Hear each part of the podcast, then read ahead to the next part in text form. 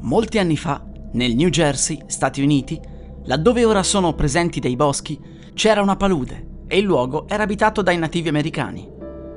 Con il tempo la zona fu prosciugata e dal 1740 i sacerdoti iniziarono ad esorcizzare il posto. Ma dopo cento anni si iniziò ad avvistare una particolare creatura che sarebbe stata poi soprannominata come il diavolo del Jersey. La gente descriveva questa creatura come una bestia dall'esile collo dotata di ali, coda, zoccoli, di occhi giganteschi e rossi. Prima di attaccare in volo, emetteva un sibilo ed era capace di sputare fuoco. Insomma, la descrizione sembrava un bel mix di creature. Eppure, stavolta non si parla di aspetto umanoide, perché era molto probabile che fosse scambiato per un qualche tipo di animale.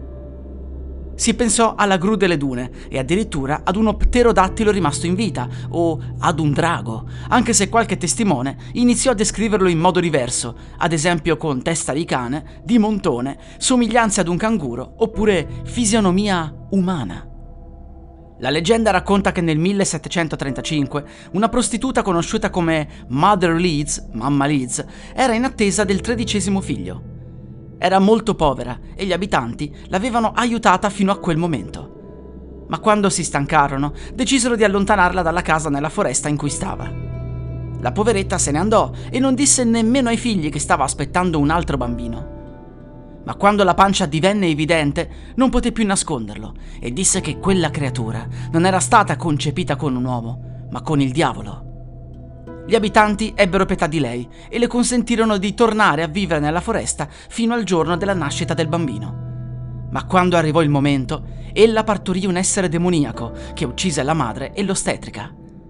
Il diavolo del Jersey scappò dal caminetto e da quel momento si nutre di animali e di bambini. Le testimonianze non riguardano solo attacchi diretti agli umani, ma anche al bestiame. Nel 1960 si dice che addirittura lo zoo di Filadelfia abbia messo una taglia da 10.000 dollari per la sua cattura.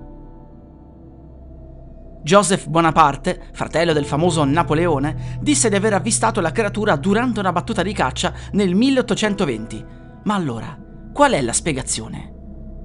Gli scettici credono che si tratti di una bufala e che quasi tutti gli avvistamenti siano inventati o frutto di ingigantimento rispetto alla realtà. Il luogo dove si troverebbe il diavolo del Jersey sarebbe stato un tempo un posto dalla cattiva reputazione, inospitale, pieno di banditi e ladri. Poi c'erano gli schiavi e gli spacciatori, che usavano quella landa desolata come rifugio, e ad un certo punto le persone iniziarono ad inventarsi storie e leggende per tenere lontani i passanti, soprattutto stranieri, che non erano a conoscenza della minaccia. Per l'appunto, non si parla solo del diavolo del Jersey in quel luogo, ma anche di fantasmi che infesterebbero la foresta, compreso quello di Captain Kidd, addirittura visto da testimoni in compagnia del diavolo del Jersey, il fantasma di una bambina, di Black Doctor, un afroamericano a cui era stata proibita la pratica medica per via del colore della sua pelle, e il fantasma di Black Dog, un cane nero. Insomma, alla fine il diavolo del Jersey non è altro che una pura leggenda metropolitana. La musica utilizzata è di Zero Copyright Free Music di Emanuele Bella.